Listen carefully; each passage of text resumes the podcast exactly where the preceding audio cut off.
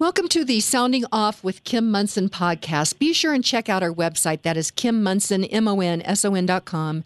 You can sign up for our weekly newsletter. You'll get first look at all of our upcoming guests for the show, as well as our most recent Sounding Off with Kim Monson podcast and our most recent op-eds.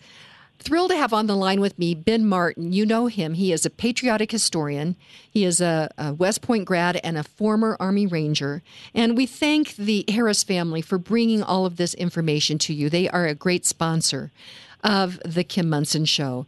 Uh, this is a continuation of our broadcast from October 27th uh, where we were talking about a young Lincoln. And there is so much information that we wanted to delve deeper into this. Ben Martin, thank you so much for joining the podcast. Oh, I'm really happy to be here today, Kim. Glad to be with you and with Steve. Thank you.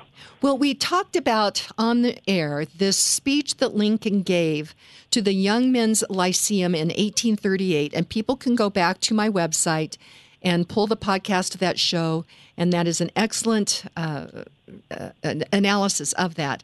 But a couple of things that came out during that show broadcast that I think is important for people to understand as Lincoln as a as a youngster, how he grew up.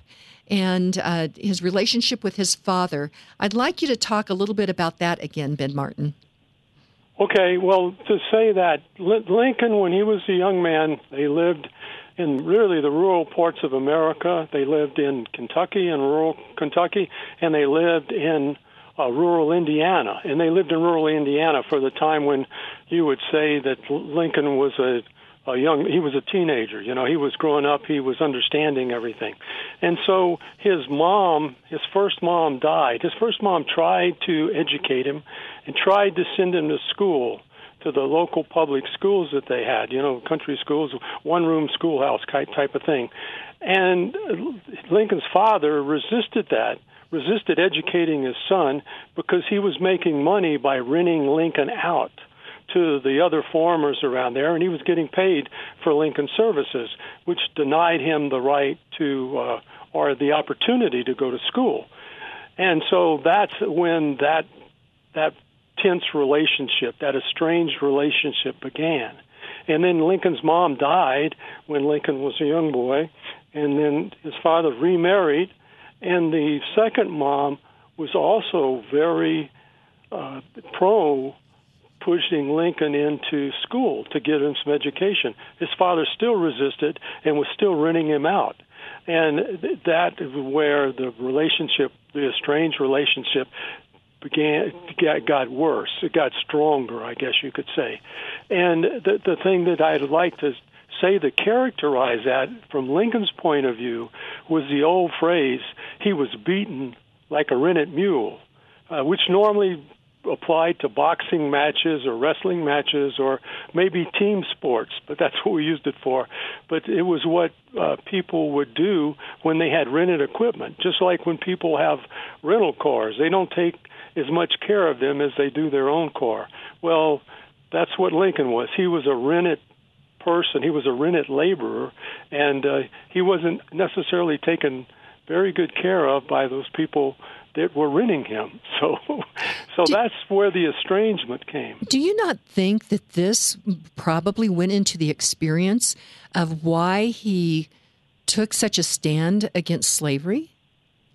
That is one of the reasons. That is one of the big reasons. The other big reason was that Lincoln, as he went to uh, the, when he was becoming at the end of his teen years, and they were getting they got into Illinois. He took two trips uh, down the river, two boat trips down the river on rafts to bring goods to New Orleans, and along that way he saw slavery he saw the way slaves were being treated. He saw how they were sold in the marketplaces along the river, and he saw there was a big marketplace for slaves, of course, down in New Orleans. And he saw the way they were treated, and he could relate, like you said, the, back to that that experience he was having uh, as being rented out uh, and not being allowed to go to school. So uh, in in getting an education, so all the education that he had uh, was when he was in New Salem and he started doing education on his own. And he went to New Salem uh, when he reached the age of 22, he was legally a, a major, and he could leave uh, the, his his family without any repercussions. And that's when he started teaching himself, first of all, how to be a surveyor, and then later uh, how to be an attorney. He by using borrowed books uh, from a man uh, that was a, an attorney in Springfield, which is about 60 miles away, for, or a little bit less than that, maybe 40 miles away from uh, New Salem, where where he was living. And he would borrow the books and he would read. And after two years of studying on his own, he was able to pass the bar exam. And then he moved into Springfield to where he could practice with the man that had loaned the books to him. So that's that's where we brings us to because he he went to Springfield in 1837, and then what you were talking about was the uh, the Lyceum speech which he gave in 38. So he had mm-hmm. just gotten into uh, into living in Springfield as the, an attorney. And the point I would like to make for our listeners here in 2020 is we hear uh, news outlets and experts talk about that that the environment of kids affects their potential success in life. And and certainly that can make a difference. However, uh, we look at kids and say, oh, they're disadvantaged. They have a dysfunctional family. They can't ever make it. They need all kinds of government programs to help them. And here we have Lincoln. You talk about a dysfunctional family, a dysfunctional relationship where the father is actually renting the, the kid out and and taking the fruits of his, the money from the fruits of his labor. And yet, look That's at what right. Lincoln did. He he did not have formal education. He had a mother, a stepmother that wanted to make that happen but he persevered. And I think that that is a message of hope that we need to have for every young person in America.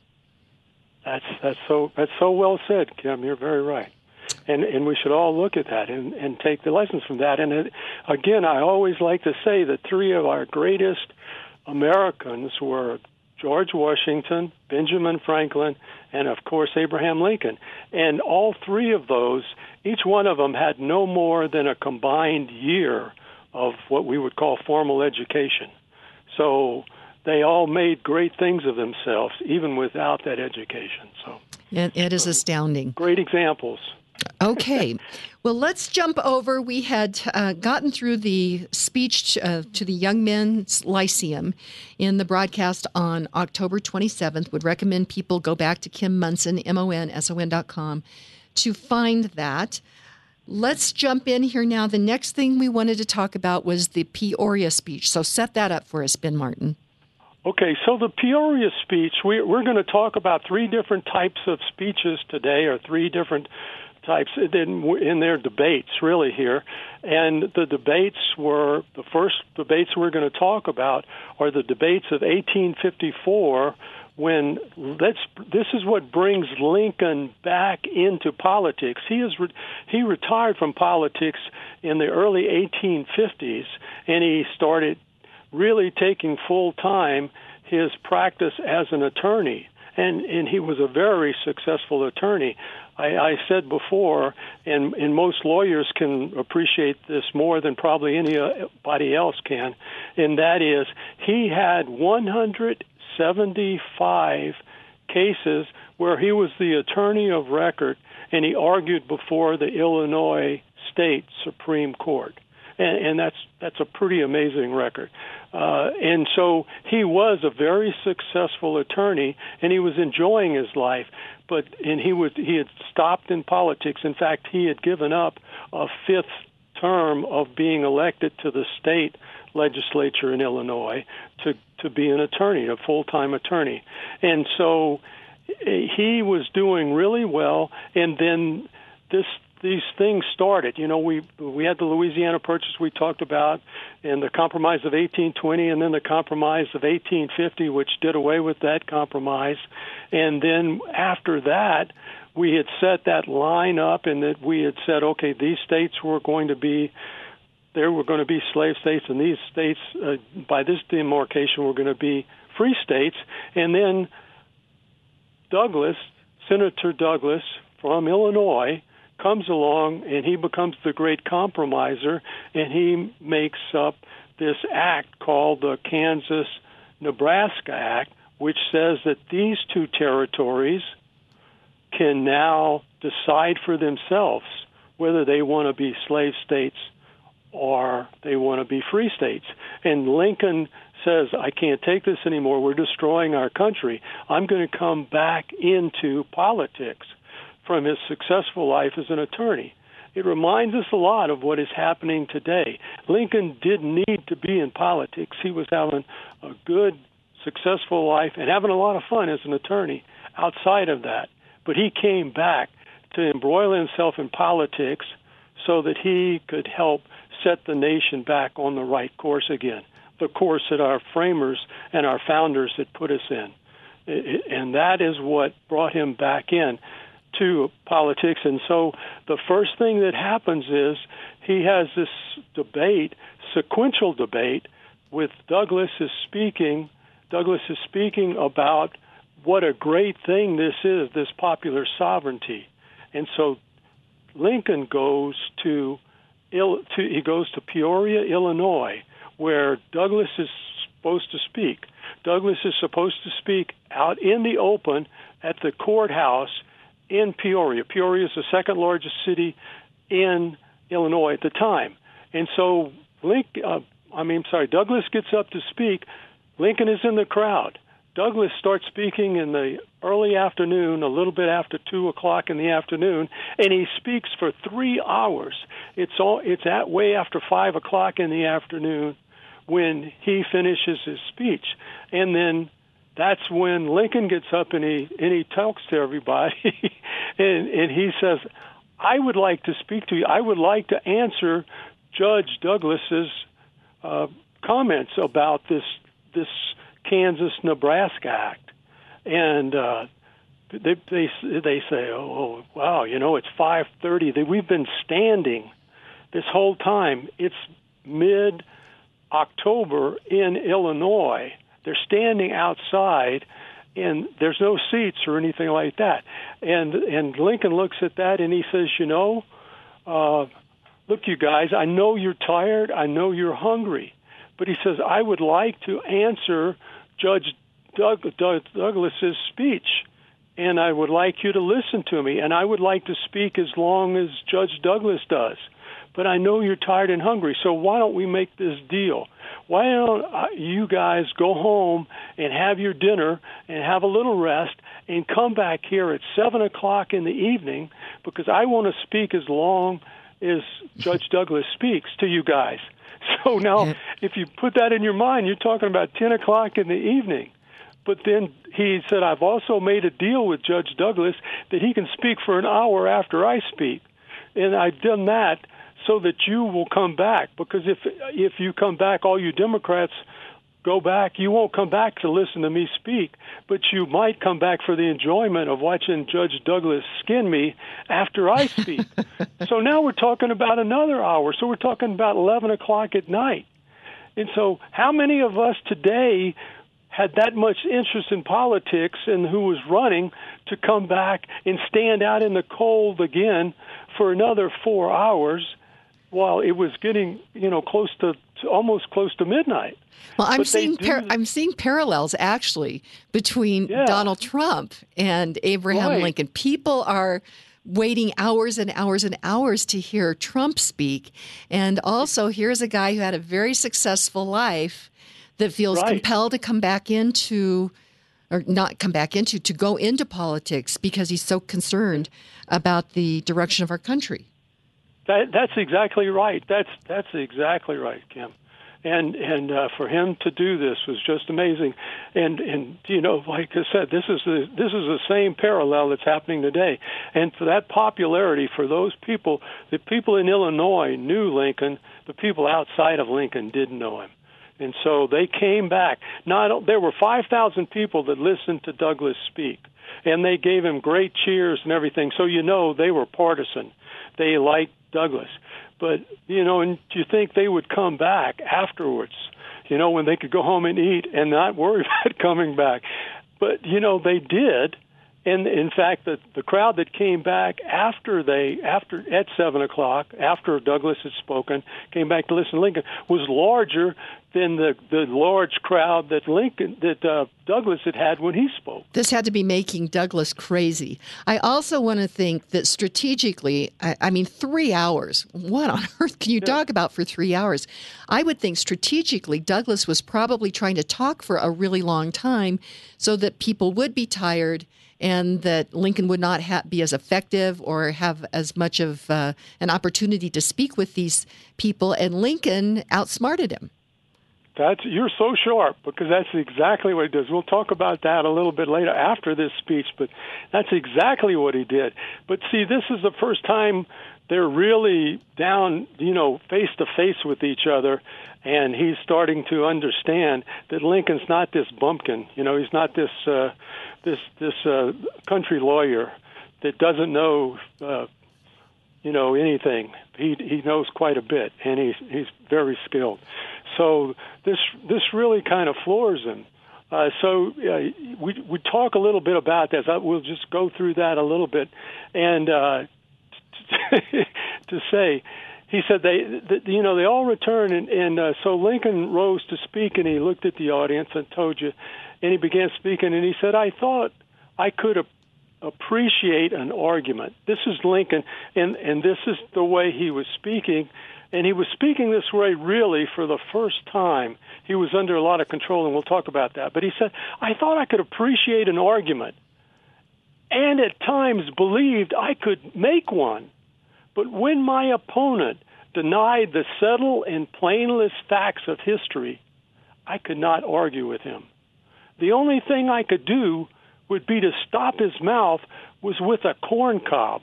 Oh my gosh! Now he then carefully reviewed the Douglas speech. His conception of what what Douglas had coined was this term of popular sovereignty, saying that the people that let's do away with that Northwest Ordinance that we talked about before that was done by our uh, by our founders in in 1787 that said there would be no slavery in the territories. He said, "Let's." You know that Lincoln was saying, do away with those and let's have this popular, not Lincoln, but Douglas, let's have this popular sovereignty where the people in those states can decide whether they want to be slave or free. Okay, at this so, point, at this yeah. point, Ben, I'd like to make sure. a comment, and and we sure. see a parallel in America today. And that is where we talk about local control or states' rights. Uh, right. And many times that's being used now to do things that are unconstitutional. And, exactly. And uh, I've I've al- I finally have, have, understood, if you will, that local government is certainly has a lot of purveyance, a lot of power on what to do for a community. However, it always has to match up with the vision of the Declaration that all men are created equal, with these uh, rights from God of life, liberty, and pursuit of happiness. And if there is a local law or a state law or a ordinance from a bureaucrat that is antithetical to that, then that needs to be be rejected. And ultimately, that, that, that's exactly right. Okay, great. And, and you're right, and that's a central theme throughout all of Lincoln's arguments here of all the different speeches we're going to talk about and all the different time periods. If you go back to the first one that you talked about, the Lyceum, when he's a 28 year old man, 29 year young man, and he's talking about he's talking about the principles of the Declaration of Independence upon which we were founded, and he uses that over and over again. The greatest book that uh, it, that uh, I think has ever been written about Lincoln's political philosophy is a book called The Crisis of the House Divided by Harry Jaffa, and that's I've I've referenced that. Uh, put that in my references for this uh, this this uh, presentation that we're doing today, and people, some people have compared that favorably to the ethics, the Nicomachean Ethics by Aristotle. I mean, that they think it's that fundamental of a book. And and uh, there there was a time when uh, one one of uh, I guess his greatest love, I guess his greatest mentor was uh, Leo, Leo Strauss. Harry Jaffa's greatest mentor was Leo Strauss, a great uh, political philosopher. And he said, you know, there are only two people in the world that really understand that book. And he said, one of them is Harry Jaffa, and the other one is me, because he said it is so deep. And it, I've I've had that book for several years, and I'm reading it, but it does tell you about what Lincoln's philosophy is. And it's all based upon the principles in the Declaration of Independence. And we're getting ready to see that here. So he talks about, first of all, that, hey, you know, he said, I'd like to have an argument. And he said, I think I can make a good one. But he says, when my opponent denies the, the most settled and the most plain, plain acts of history, he says, I can't argue with him. You know, and, and so that's that talks about his frustration because what he's saying is it violates the principles of the Declaration of Independence. So he said Judge Douglas frequently, with bitter irony and sarcasm, paraphrases our argument by saying the white people of Nebraska are good enough to govern themselves. Then why are they not good enough to govern a few miserable Negroes? And Lincoln says, well, and I mean, he really says that. In fact, you know that's also part of the uh, of the Dred Scott Sandford uh, decision. Mm-hmm. It says basically the same kind of things, and he says, "I doubt not that the people of Nebraska, this is Lincoln, are and will continue to be as good as the average of people elsewhere. I do not say the contrary. What I do say is that." They may be good enough, but that no man is good enough to govern another man without that other man's consent. I say this is the leading principle, the sheet anchor of American republicanism. Wow. And he, then he goes on and he says, Our declaration says, and we know these things, but it's always good to repeat them. We hold these truths to be self evident that all men are created equal, that they are endowed by their Creator with certain unalienable rights, that among these are life, liberty, and the pursuit of happiness, that to secure these rights, governments are instituted among men, deriving their just powers from the consent of the governed. And then he goes on to say, I have quoted so much at this time, merely to show that according to our ancient faith, the just powers of government are derived from the consent of the governed. Now, the relation of master and slave is a total violation of this principle. The master not only governs the slave without his consent, but he governs him by a set of rules altogether different from those which he prescribes for himself. Allow all the governed an equal voice in the government, and that and that alone is self government. So I have to interject here once again how apropos this is to today. Look at right. what has happened with these uh, health orders from our these bureaucratic health departments and these politicians that are choosing who gets to stay open, who doesn't. And in essence, in a way, it's creating a, a, slavery through taxes and regulations where government is taking more of the fruits of people's labor and using it for government. I know that it's a more subtle uh, comparison, but it's I see a lot of similarities to what is happening today, Ben Martin. Oh, I, I, I agree with you. In fact, totally. When we talked about the Lyceum, what I wanted to bring out in the Lyceum was was that was when Lincoln was making a speech, and and you know he was in politics, but he was making a non-political speech, and he was talking about the lawlessness, all the violence that was happening in the big cities. One of them being St. Louis. Oh, how how unique is that yeah, today, right? Imagine that. You know, but he was talking about that and he said it's because people are not doing they're not following the law. They're not following the constitution. How how strange is that? That's exactly what's happening today. And he was arguing against that. And he was saying we have to follow the Constitution. And the Constitution was laid upon the principles that were stated in the Declaration of Independence. So those are two examples.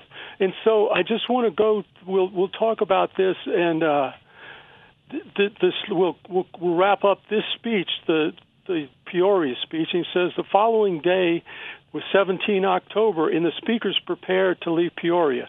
Now, the, he has given such a good speech that that uh, Douglas is on his backside. He's looking at this and going, "Wow, I never understood that." When when Lincoln finished speaking, after all this time, and the people stayed around, they were cheering.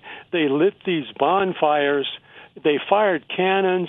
This, this is almost 11 o'clock at night now, and they're doing all these things before uh, before Judge Douglas has a chance to speak and, and to rebut the things that Lincoln has said. So, you know, he is just he's just back on his heels. He's going, "Oh, this is this is unbelievable." So the following day, the they are they leave. They're supposed to leave Peoria. Now, Douglas, who people said has never, they know none of his friends have ever seen him asked for quarter, but he says, according to witnesses there Douglas said that Lincoln had provided. Well, he, first of all, he told Lincoln, he said, you know, Senator Douglas told Lincoln, he said, you know, he said, you understand the territorial questions from the organization of government better than all of the opposition in the U.S. Senate. And I, I do not see that I could make anything by debating that with you or with, with Lincoln. And so that uh, he, according to a witness, the, the witnesses, he, Douglas said that Lincoln had provided more trouble than all the opposition in the Senate combined, and followed up with the proposition that he would, Link, that Douglas would go home and speak no more during the campaign if Lincoln would do the same to that proposition. And Lincoln acceded, being the gentleman that he was. However, on the next day, they are supposed to, they're leaving Peoria and Lincoln is supposed to go home, and he thinks that Douglas is going home too. Because Douglas, that's what Douglas said he was going to do. That's right? what Douglas said he was going to do. But he had known that before this had all happened, Lincoln knew Douglas's. Uh, he knew Douglas's speech schedule. Douglas was supposed to go to Lacon, which is a little bit farther away, maybe 30 miles or, or more away from uh, Peoria. And th- there's this a man, Dr. Boal, who is the, one of the founders of the Illinois State Medical Society, and Judge Silas Ramsey, who had traveled to Peoria just to hear Lincoln speak on the 16th of October, and to persuade him to continue to go to Lacon to answer Douglas there on 17 October. And Lincoln had agreed to him that he would do that. Now, but question: I, th- I thought that Douglas said that he wasn't going to speak anymore.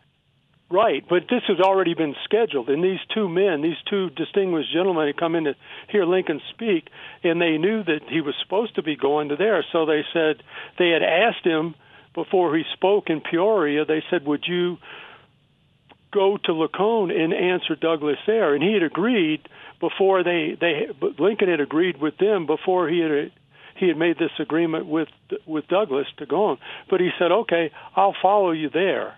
In case Douglas does speak, because okay. Douglas already, already promised me he wouldn't. So, despite their agreement, Douglas leaves for Lacon to speak there, and so Lincoln follows him. So when when Lincoln, Dr. Boal, and Judge Ramsey arrive in Lacon, Lincoln immediately goes to Douglas's room in the in the Lacon hotel. After a few minutes, Lincoln comes out and he tells Dr. Boal and Judge Ramsey and all the other folks around there that Lincoln, that Douglas has lost his voice and declared that he would not speak.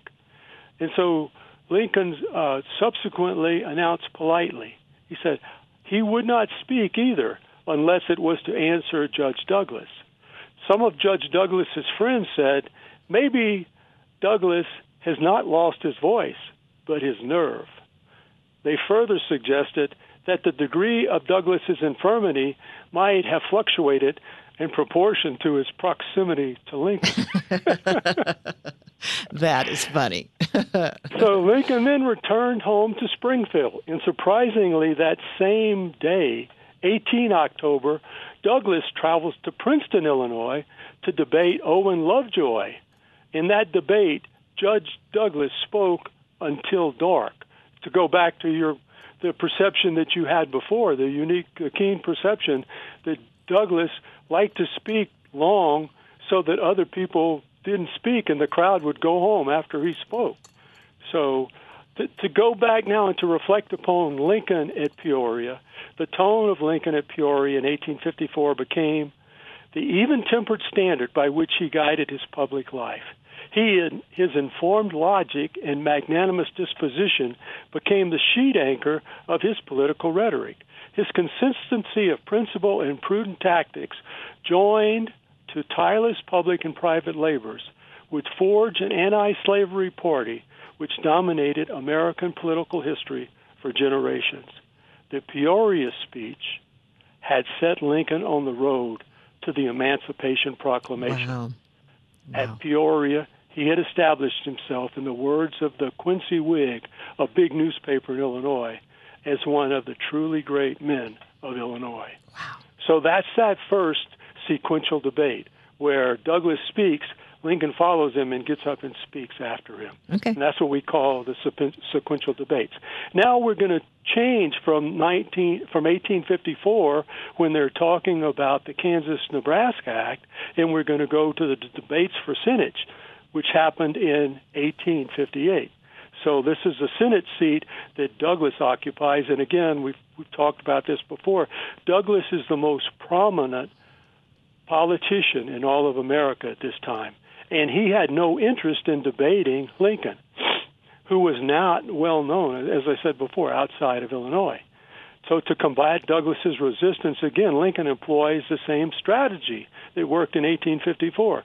He gets Douglas's speaking schedule. He follows Lincoln. I mean, he follows his Douglas, and every place that Douglas speaks, after he finishes, and the crowd is still gathered, he stands up and he asks them to remain and listen to his answer to uh, the senator's remarks, and they know they do. And then he gets the last word because Douglas is off to his next scheduled speaking en- engagement. So the, one of the first places that this happens on a large scale is the is the speech in Chicago. And on 9 July 1858, Illinois Senator Douglas, Stephen Douglas gave a campaign speech to a raucous throng from the balcony of the Tremont Hotel in Chicago. Abraham Lincoln was in the audience, and when Douglas prepared to speak, and when he was preparing to speak, Douglas invited Lincoln to come and join him on the balcony to watch the speech. In his speech, Douglas rang the themes of the momentous campaign that Lincoln and Douglas waged that summer and fall for the Douglas Senate seat. Douglas paid tribute to Lincoln as a kind, admirable, and intelligent gentleman, a good citizen, and an honorable opponent, but took issue with Lincoln's 16 June speech at the Illinois Republican Convention, famously known today as the House Divided speech. In that in that Republican convention, he was named as the Republican candidate for the Douglas seat. Now remember that Doug, the Republican Party is in its infancy then. In in that speech, Lincoln had famously asserted that the nation could not exist as half slave and half free. According to Douglas, Lincoln's assertion was inconsistent with diversity. Funny about that word popping up mm-hmm. too, right? Right. Diversity in domestic institutions that was the great safeguard of our liberties. This is all in quotes now. Then, as now, diversity again in quotes was a, a syllabus hiding an evil institution that could not be defended on its own terms. Wow. So Lincoln responded to, I mean, Douglas responded to Lincoln's condemnation of the Supreme Court's Dred Scott decision, which was in 1857, just a year before this. And tell this people what the Dred Scott decision was again. Well, the Dred Scott decision was in 1851, and the Dred Scott had belonged to a master who had traveled from uh, well, he did, from down in New Orleans, and he traveled through all of these states, like Illinois and and other states that were free states, and so and then into into slave states and then back into free states. He had sold, actually sold Dred Scott a couple of times during this thing too, and so when he left Dred Scott in St. Louis, Dred Scott had actually married another slave, and they had had two children. Then Dred Scott petitions for his freedom, saying, you know, I've been through all of these free states, and I should be a free man. And so he petitions for his freedom, and of course, uh, Missouri's uh, court, being a Missouri being a slave state, rejects his his uh, his appeal to be free, and so it goes up to the Supreme Court, and in the Supreme Court they go they do the same thing, and they say that you know they reject his appeal for freedom, and uh, this is what this is a really they this is one of those what they call the worst decision the Supreme Court has ever made, and the guy that writes the uh, the, the majority opinion is the Chief Justice Roger Taney, Justice Chief Justice Roger Taney, and Roger Taney's basically his words in that say that the black man. This is this is a Supreme Court decision, a written decision now, and this is by the Supreme Court's Chief Justice, and he says, in in essence, and in, in, in actually writing, and in quotes, that the black man has no rights in the Constitution, and that the black man has no rights that what white man is bound to respect. So the Supreme Court doesn't always get it right. They, that was the one that they got the most wrong. Right. and, and that's what it's called today. So he talks about that. He talks. So that's what the, the, the contention was. That he says says not only is this is this is the essence of Judge Douglas's argument. He says not only is Lincoln a, a abolitionist, but he is a crazy one. He comes up with this thing about a house divided cannot stand. And then he he also went against the Supreme Court, the Chief Justice of the Supreme Court's decision on the Dred Scott decision, because he Lincoln has this great speech again uh, against the Dred Scott decision. So he, he, they're talking about that, and Lincoln invited the the audience after Douglas has made his speech, with Lincoln bringing Lincoln up onto the balcony, not as a sign of respect, but a sign of ridicule. They bring him up there so that he can ridicule him on, on the balcony after he says he's a good man and a great you know, a great patriot and all this kind of stuff. Then he starts destroying him. So Lincoln then stands up after Douglas's speech. He tells the audience to return the next evening because it's already late. And he says, "Why don't you come back tomorrow evening?" And he said, "I will answer Douglas's speech." and and this was one of his many great speeches, but one of Lincoln's many great speeches. But in one respect, it is uniquely great. It it it concludes with the explanation of the meaning of this day to Americans, which matches which is matchless eloquence and insight into words that remain as relevant then as they do now and that, that's what we're talking about. And so, what is the title of that? And what is the theme we've been talking about that runs through all of Lincoln's speeches? And it's the 10th of July, remember. So the the title is the eternal meaning of the Independence Day. Wow. And so I'm going to quote a, you know, it's a it's a longer speech, but I'm going to give you less than half of it in and I'm just going to pull excerpts out and it'll give you the gist of the speech. Mm-hmm. And it says, uh, so Lincoln stands up. Now, remember, it's 1858.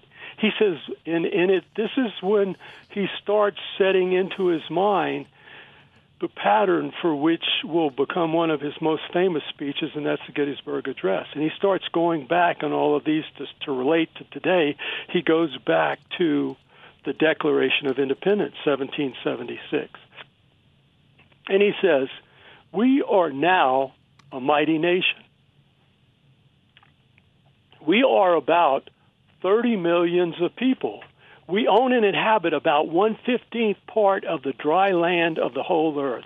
We run our memory back over the pages of history for about 82 years, and we discover we were then a very small people, vastly inferior to what we are now with vastly less country and vastly less of everything we deem desirable. We look upon the change as exceedingly advantageous to us, and to our posterity. And we fix upon something that happened way back then, and in some way being connected with this rise of prosperity. We find a group of men living in that day whom we claim as our fathers and grandfathers. They were iron men. They fought for their independence and principle. And we understood that by what they did then, it has followed the great degree of prosperity we enjoy now. We hold this annual celebration, remember the 4th of July celebration, to remind ourselves of all the good done in the process of time and how it was done and who did it and how we are historically connected with it. And we go from these meetings, these celebrations of July 4th, in better humor, more closely attached to our fellow Americans, and more firmly bound to our great nation. In every way, we are better for these celebrations. But after we have done all this, we have not yet reached the whole. There is something else connected with it. We have, besides these men, descended by blood from our ancestors, perhaps half of our people who are not at all connected to these men. They or their ancestors came from other lands and settled here, finding themselves our equal in all things. If they look back through this history to trace their connection with those days by blood, they find they have none. They cannot carry themselves back into that glorious epoch and make themselves feel that they are part of us. But when they look through that old Declaration of Independence, they find that those iron men say, We hold these truths to be self evident that all men are created equal. And then they feel it. That moral sentiment taught in that day, excuse me, evidences their relation to those iron men, that it is the father of all moral principle in them, and that they have a right to claim it as though they were blood of the blood and flesh of the flesh of those men who wrote that Declaration of Independence. And so they are. This is the electric cord in that declaration that links the hearts of patriotic and liberty loving people everywhere that it will link those patriotic hearts as long as the love of liberty exists in the minds of men. I would like to know if we take that wonderful old declaration which declares that all men are equal and we start making exceptions to it, then where will we stop? If that direct if that declaration is not the truth, let us get that statute book and tear it out. Who is so bold to do it? and then he pauses for a long time to no response. And then he says, Well, then, let us stand firmly by it and unite as one people until we can again stand up and declare that all men are created equal.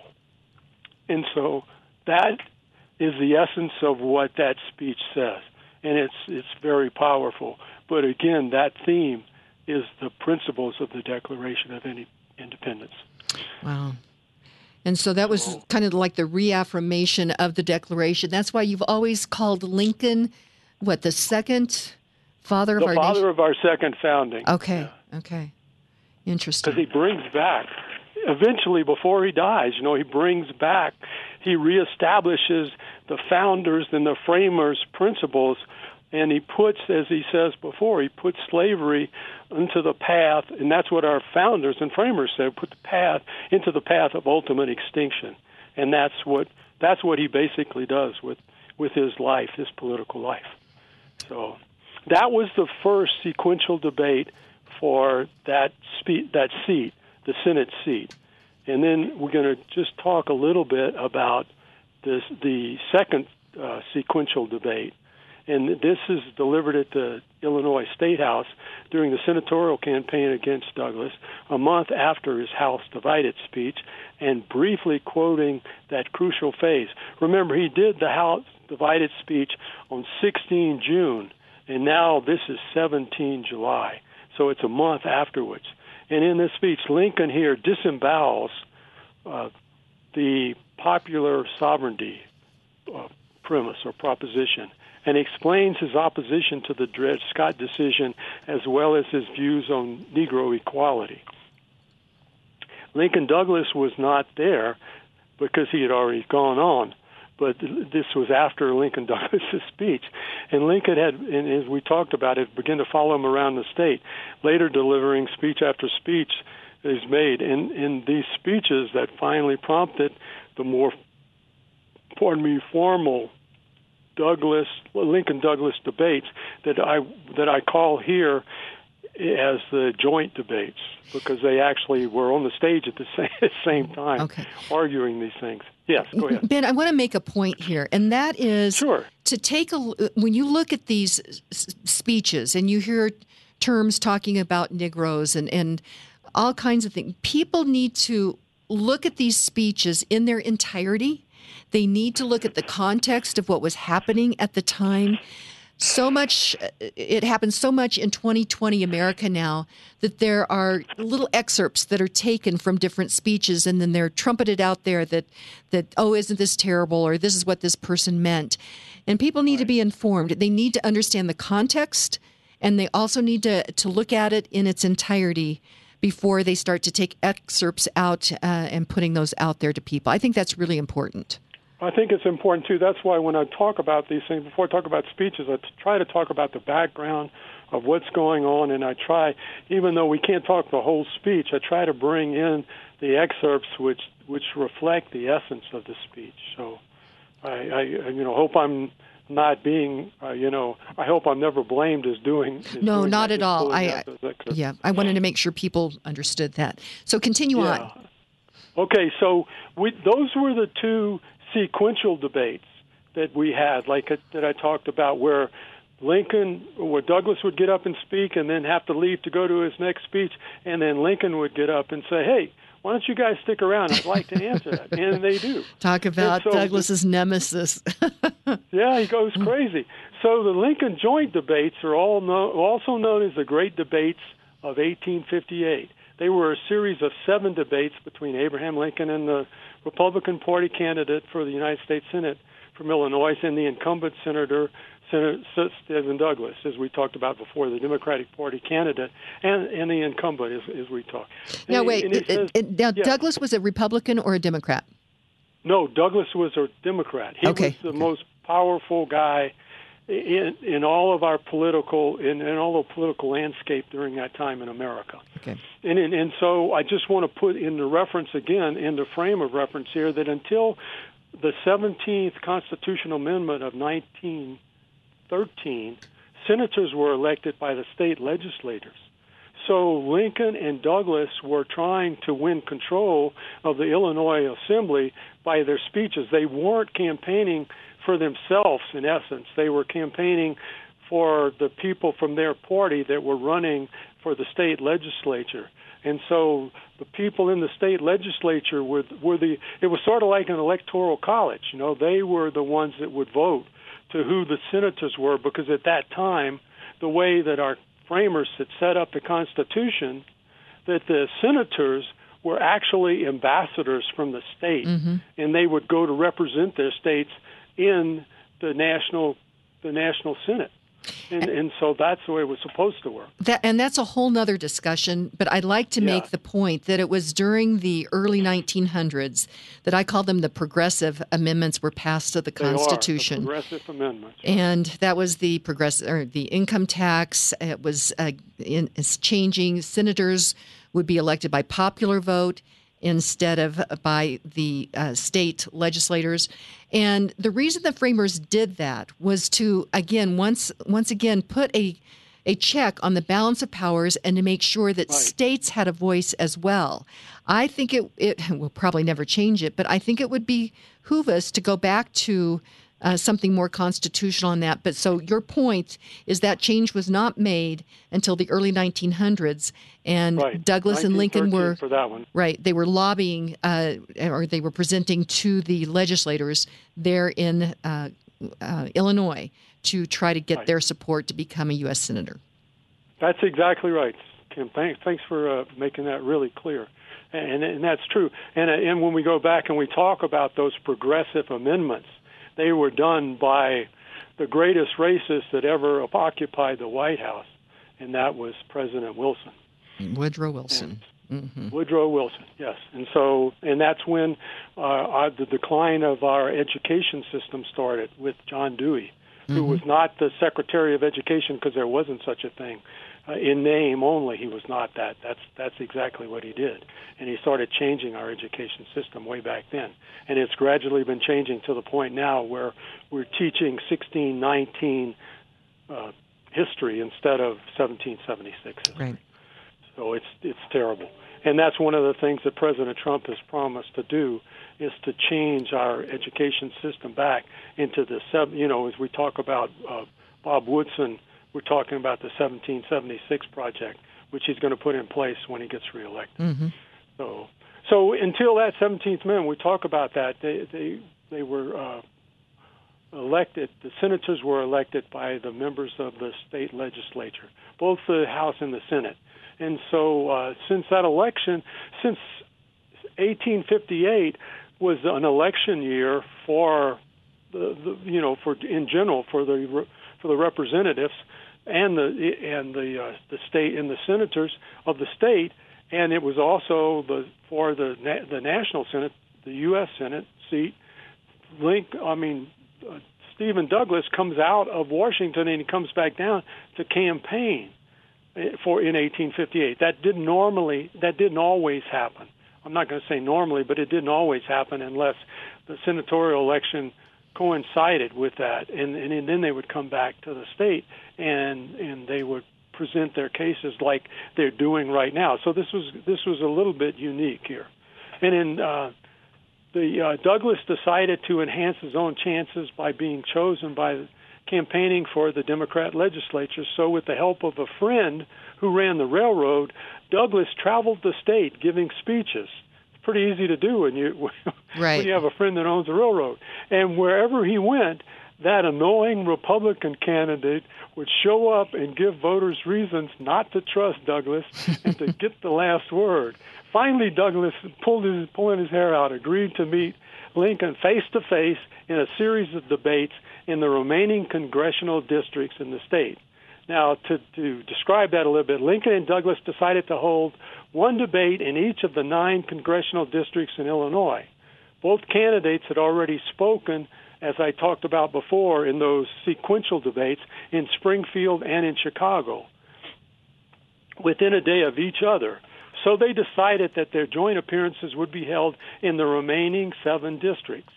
Each debate lasted three hours, and the debate had the format of each candidate being able to speak for 90 minutes, with the order of speakers varying in each debate. The first speaker would speak for 60 minutes, then the second speaker would speak for a whole 90 minutes, and then finally the first speaker would come back and speak for 30 more minutes. As the incumbent, Douglas spoke first in four of the debates. So he started with number one, and then they alternated after that. But in the seven seven debates, he get to he got to speak at the advantage as the first speaker for four of those. Okay. So that's that's a general idea of the format of these debates. Okay. They are generally considered one of the most famous political contests in American history, tackling the issues of the survival of the Union and the institution of slavery Illinois was a free state, and the main issue discussed in all seven debates was slavery in the United States, particular, particularly its future expansion into the new territories. Before the first debate even took place, Abraham Lincoln had addressed the crowd in Springfield, as we talked about before, known famously as the House Divided speech. In it, Lincoln attacked the doctrine of popular sovereignty, saying that it had clearly failed in its goal of ending conflict over slavery. Then he went on to quote the Bible, saying, A house divided against itself cannot stand. I believe this government cannot endure permanently, half slave and half free. Either the opponents of slavery will arrest the future spread of it, or, or its advocates will push it forward till it shall become alike lawful in all the states, old as well as new, north as well as south. the widespread coverage of the debates turned Lincoln into a national figure. Wow. So we talk about the first one. We'll give a little bit about each of them. The first debate. Now th- you have to understand the atmosphere. It's like if you've ever been to a college football game on a Saturday afternoon in the fall. Now this is the fall. Remember, it starts in August, but it goes to September and October, and all of these debates are outdoors. But it's they they start in these small towns. Most of them are really small towns, and this great amount of people come into it and they have bands playing and they have firecrackers and they have signs and they're doing parades and everything like that and it and it that's what it said that the closest thing they can um and they compare it to is the Saturday football games in in college towns. So the first debate is held in the town of Ottawa, which saw its population of 9,000 more than double as crowds described it descended on the town that day before the debate. A crowd of at least 12,000 was at the debate. So now you imagine a town of 9,000 and 12,000 people come into town. How so could they before, hear them? Because there was no amplification. How could they hear the speakers? Well, you know, they were quiet until certain times. There wasn't a lot of mumbling and stuff because every and there weren't chairs to sit in. Okay, so they were there. They they were they were really committed to this thing, just like college football uh, fans are committed to their teams. You know, when they come in, and so they're all in for all of this stuff. And so before a huge crowd assembled in the town park, Douglas spoke for an hour, attacking he this was this startled Lincoln that he attacked him in, with such pointed questions and and, and so uh, uh, caustically. Douglas engaged in rate baiting that would be shocking today, and Lincoln asserted his opposition to slavery did not mean he believed in total racial equality. It was a shaky start for Lincoln. Lincoln said that popular sovereignty would nationalize and perpetuate slavery. Douglas replied that both Whigs and Democrats believed in popular sovereignty and that the Compromise of 1850 was an example of this. Lincoln said that the national policy was to limit the spread of slavery, and he mentioned the Northwest Ordinance of 1787, as we've spoken about in our in our last program as an example of this policy, which banned slavery from a large part of the Midwest and in all new territories. The Compromise of 1850 allowed the territories of Utah and New Mexico to decide for or against slavery. That's the popular sovereignty thing started. Uh, but it also allowed the admission of California as a free state and reduced the size of the slave state of Texas by taking away those two properties, those two territories of Utah and New York, which which were or New Mexico. Time, or New Mexico. I'm mm-hmm. sorry. Mm-hmm. I would mm-hmm. like to get rid of New York. Okay, by adjusting. Did you just say that? no, I didn't say that. I don't know who that was. There was somebody over. Shut up. Okay. and he ended the slave state, but not for slavery itself. In the district, but he ended he ended the slave trade. I'm sorry, not slavery itself in the District of Columbia. This is all again the Compromise of 1850. In, return, the South got a stronger Fugitive Slave Act. Then the, the the version that had been mentioned in the Constitution, not mentioned, had been stated in the Constitution.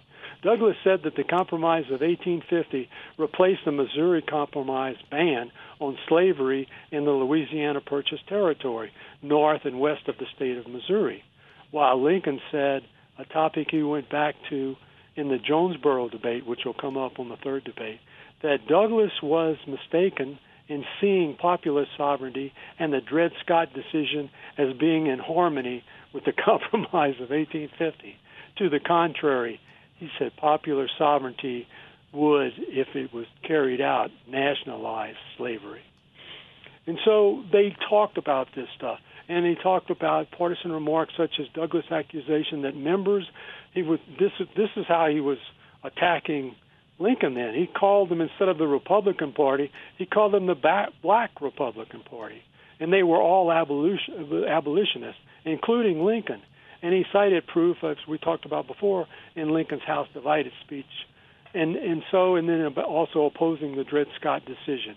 It deprives the Negro of the rights and privileges of citizenship. Lincoln responded to him, and that the next, uh, he said, the next Dred Scott decision could allow slavery to spread into free states.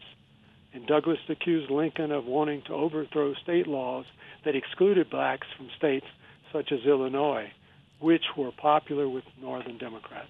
Lincoln did not argue for complete social equality. He did, but he did say that, that Douglas ignored the basic humanity of blacks and that slaves did have an equal right to liberty. So ben, he it, was it, talking about, it. yeah. Well, at this point, because if you would take some of these comments that occurred during these debates, I think people need to understand that this this was been a process for America to right. get rid of slavery. But the other thing that is dishonest out there on this whole slavery narrative is that people do not acknowledge the fact that slavery at that time was prevalent throughout the world. It was absolutely right. astonishing that these little 13 colonies would put us on a path within 70, 75 years to really answer the question on whether or not one man could own another man. And it's it's just dishonest what's happening in this narrative in 2020 not to look at the big picture. And as you made some of these comments about Lincoln, there it's it's incremental. People are are moving towards freedom incrementally they're tussling with these questions. And well, he's growing. Lincoln is growing like yes. you said. You and you see it throughout these seven debates where he talk the things that he talks about at the first and this again we're talking about this is the first debate and he's talking about things. He grows. I think lincoln has in his heart you talked about that when we first started about lincoln being treated as a rented mule and about also his seeing firsthand slavery in his two trips down the Mississippi and the Ohio River down to New Orleans, and he sees slavery all along the way. So I think we can tell deep in his heart he believes in the principles of the Declaration of Independence, and he also believes that you know that, that there should not be slavery. But he knows that if he's going to get elected, it's sort of like our framers did when they were doing the Constitution. You know, they had to compromise in order to get the thing passed and to keep us together as a nation. And that's the same thing that Lincoln is doing right now. He realizes that he can't get elected if he go if he says what's really in his heart. So he kind of mealy mouths some of the things that he says, you know, and it's not what he ends up being in 1865 when he's pushing with all of his might as uh, as he did in 1862 and 63, the Emancipation Proclamation. In 1865, he's pushing for that 13th Amendment to to to end slavery in the United States. So it's a growing process for him too, and you're so right to point that out because some of the things you hear him say in these earlier debates, and you know he kind of echoes, but he gets a little bit softer as he goes along in the debates. You know, he says things that we would say, "Wow, he couldn't say that today, but but he understood. I mean, Lincoln understood humanity. He understood human nature probably better than than 99.9 percent of all the people that have ever lived. And it's because he studied. He certainly yeah, was very smart, but oh, he also he studied and he thought about things and he ruminated on them. And I would encourage people to do that today. We have all kinds of information coming at us, but we need to uh, be more judicious on the different uh, outlets that we look to, and we need to go out and do our own research on these issues so that we understand them instead of having them just force fed to us. That's a, that boy. You're so right about that because you hear and you hear all the things that are happening. Some of the things that are being reported to us, like all the things that are happening on happening on mass media, to censor what we're getting. But you know, those are the things that are coming out. There are probably so many more things, and we're just deluged by it. I don't know about you. I'm sure it's the same with most people. I get 150 emails a day on my thing, and they're all political Mm-hmm. and everything. You know, and and it's just too much to comprehend. You can't read all of them. I wouldn't even try to read all of them. But but we have to be, like you said, judicious or prudential in what we what we determine to consume. I guess. Mm-hmm. But we but we have to consume it, and we have to think about it. We can't just take it for granted. So in, in this thing, the the key thing in this thing that's really important in this debate, the other thing was, besides Lincoln was surprised and shaken by the by the vicious attack that Lincoln had made upon him, Or Douglas had made upon him. thing- Doug- Douglas had made upon him, and you know, kind of shook him. So it made him think he had to go back and talk about that. But the big thing that he did here, he asked Lincoln seven questions, and uh, I, you know, I don't want to go through all of them, but it's it's trying to get him to uh, get to a point where he contradicts himself on the slavery question. Got it. But he a- asked him seven questions, and uh, you know I have them here, but we won't go through them right now. But but they basically are all the same kind of questions, and Lincoln doesn't answer answer them at that debate. Okay, he'll answer them in the next debate. So anyway, that's one of the big things that happens here. He attacks Lincoln. Lincoln is kind of thrown back on his heels, and he gets ready for the second debate. Now that first debate was in 21 August. The second one is in 27 August, and it's in Freeport, Illinois. And so it's on the 27th of August, and that day it's a cool day. It's damp and it's cloudy, and special trains bring people in from Galena and Chicago and Rockford and other cities in northern Illinois and in, even in Iowa. And it estimated that the crowd was as high as 15,000. So that was a, that was a huge crowd, 15,000 people at the time. Again, with no facilities, no chairs to sit on, uh, you know, and and you talk about going into a town that you're more than doubling the population. You know, where are they going to eat? You know, you have Right. to bring your own stuff. I mean, it's amazing. And this these debates last, and then you have to go, and, and you're traveling by wagon or by horseback, or if you're as lucky as Douglas, you can travel by train from one because one of your buddies owns the railroad. but most people can't do that. So Lincoln, in that debate, this is one of this is one of the most important debates, and that's why I want to emphasize it a little bit. Lincoln answered those seven questions posed at the Ottawa debate by by Douglas, and then he asked four of his own, and Douglas' response became known as the Freeport Doctrine. That's a that's a really key phrase to remember, which was had ramifications uh, at the 1860 Democratic National Convention, and so we have uh, we have uh, Doug Lincoln's answers to those seven questions, and we also have the four questions that uh, that Lincoln asked Douglas in return. And he says, you know, I want you to answer these too. You wanted me to answer those, so I want you to answer these. And and answer and Douglas doesn't wait. He answers them right away.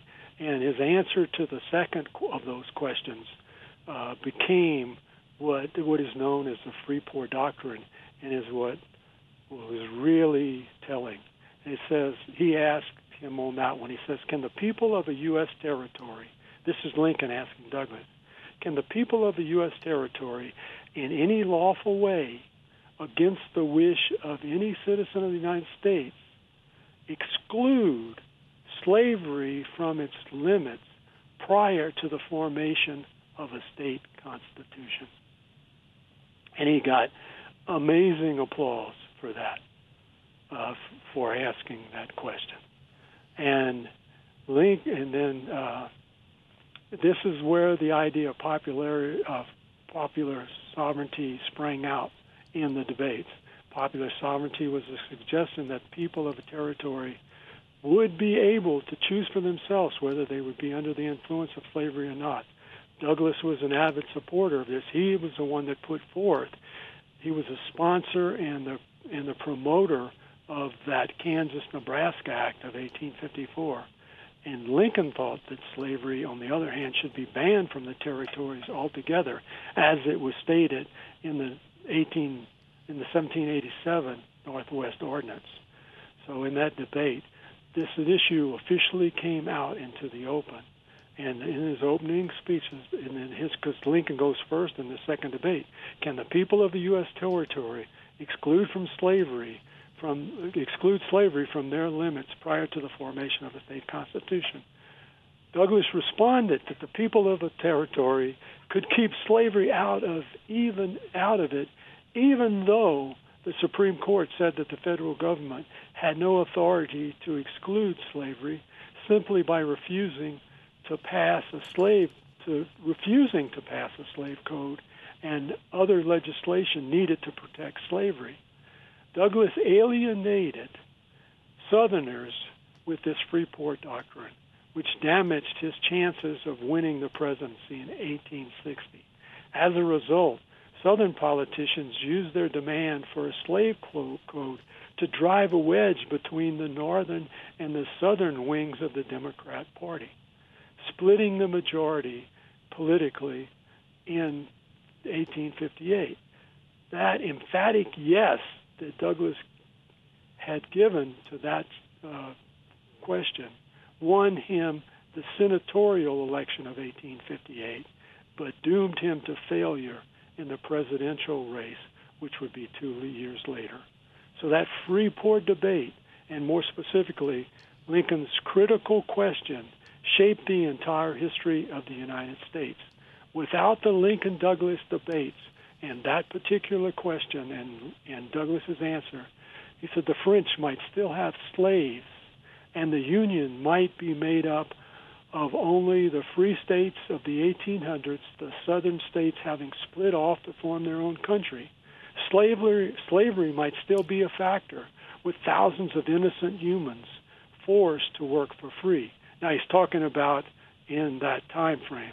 He said the world would be devoid of the powerful figure of the United States of America. Without the Lincoln Douglas debate at Freeport, Lincoln might never have become president and so half of the United States would have been denied freedom. So that's how consequential the, historians think that that debate was, and that I is, have to agree with him on that. That is astonishing, astonishing. This conversation is it, it goes by so quickly. However, yeah. we're getting close to the end of our time. What else should we cover with this, uh, Ben Martin?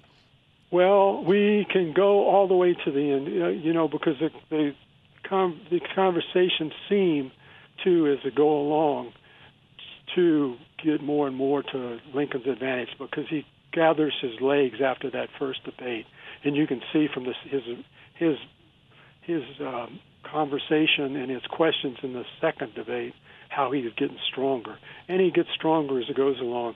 But they go back and forth, and Lincoln is forced to say things that he wouldn't normally say about slavery, and that's the, some of the things that you've already discussed. But he, the, the debates go from uh, those two states. We talked first about Ottawa, and then uh, we talked about the, uh, the the debate in Freeport, and then it goes just I'll just go through those really quickly. It goes to the debate in Jonesboro on the 15th of September. There are two debates in in uh, August. There are two debates in September. The second debate is in Charleston, which is all the way on the east side of the state, about middle of the state. It was a Charleston debate. But uh, before that, I told you about the the third was Jonesboro, and Jonesboro was all the way in the southern tip of the state, and that is where that state that was a slavery country because it was surrounded by the slave states of Kentucky and Nebraska. So a lot of people came from there, but only 1,500 spectators showed up to that speech, uh, that debate.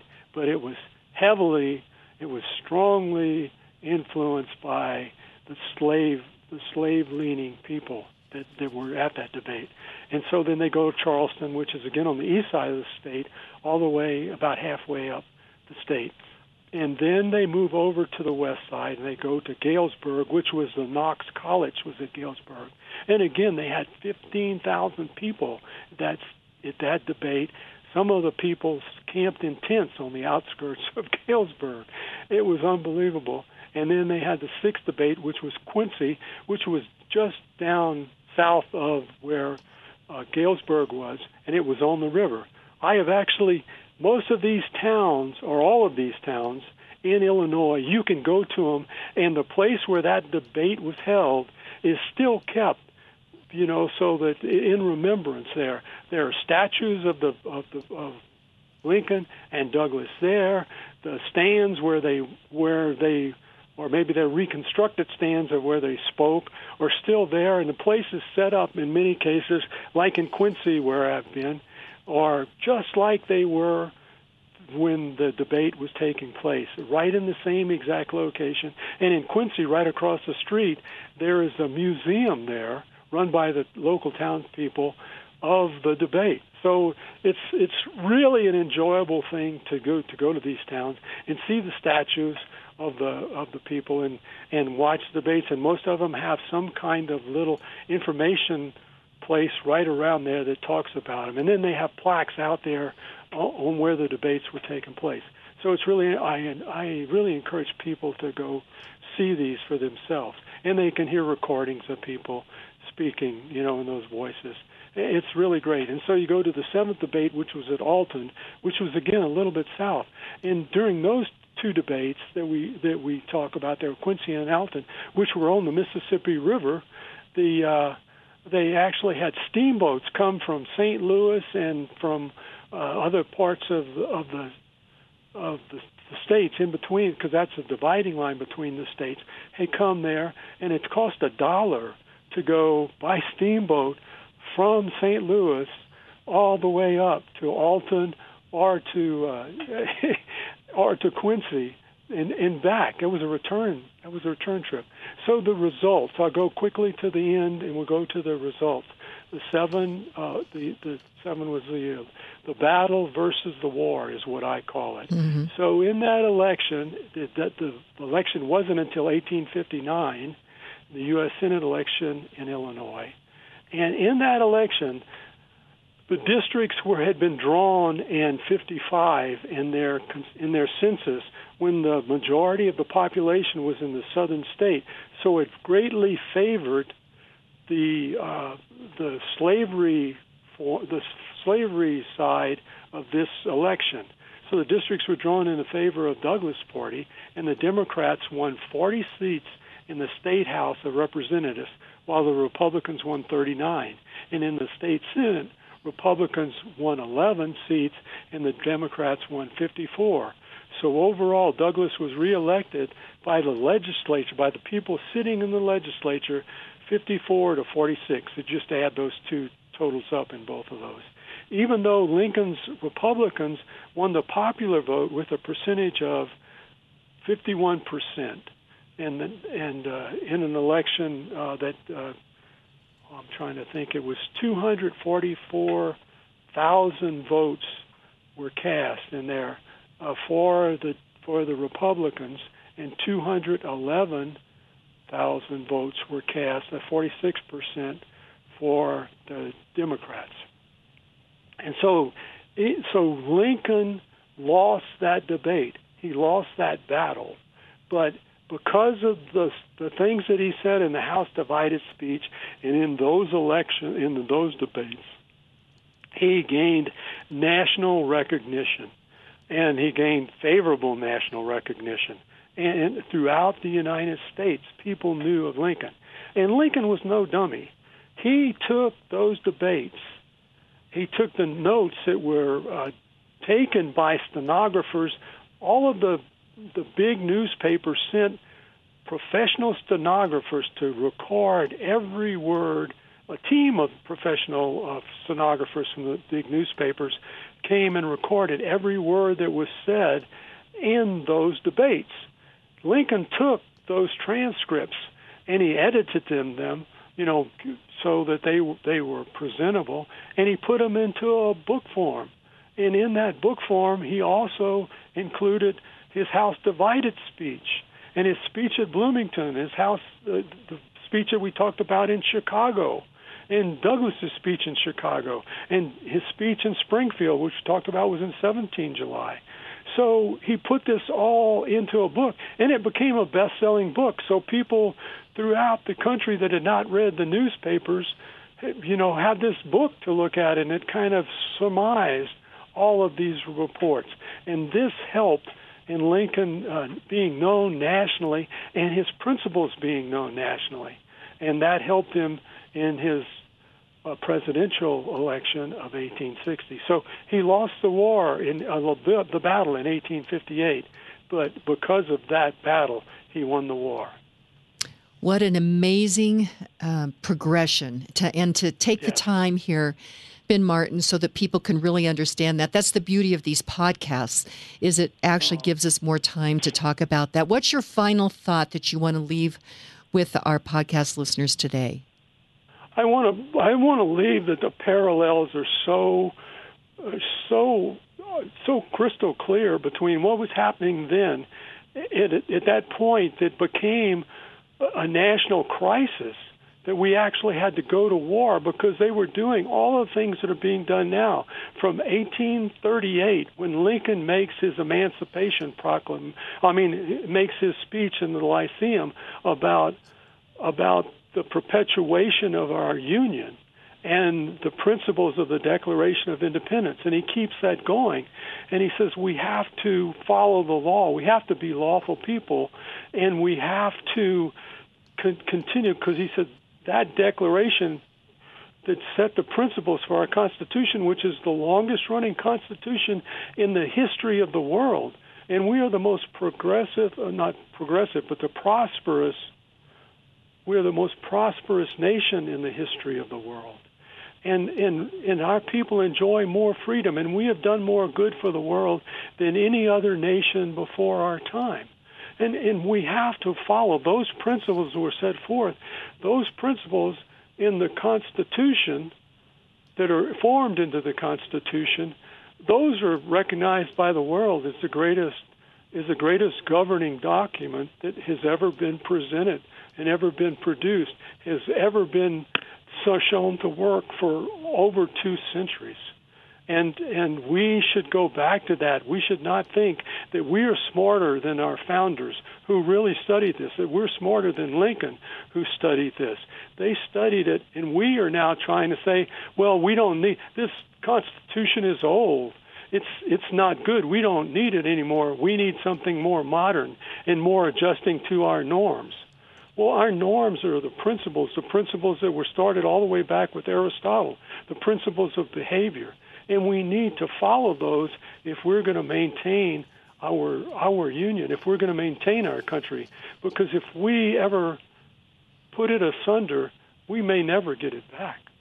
That's why this particular election is so important. It's so important that we understand our history, the story of Lincoln, the Lincoln Douglas debates is is so important and i would recommend people start to turn off some of this mainstream media stuff turn off the tv and pick up these books and start to read them and ruminate on them and think about them uh, because we really need to think great things and uh, this this republic is worth saving Ben Martin, thank you to you. Thank you to the Harris family, which brings these yeah, shows and podcasts you. to you. And uh, we will continue on next month. Well, that sounds great. And my friends, yes, thank you so much for listening. I greatly appreciate you, and God bless you, and God bless America.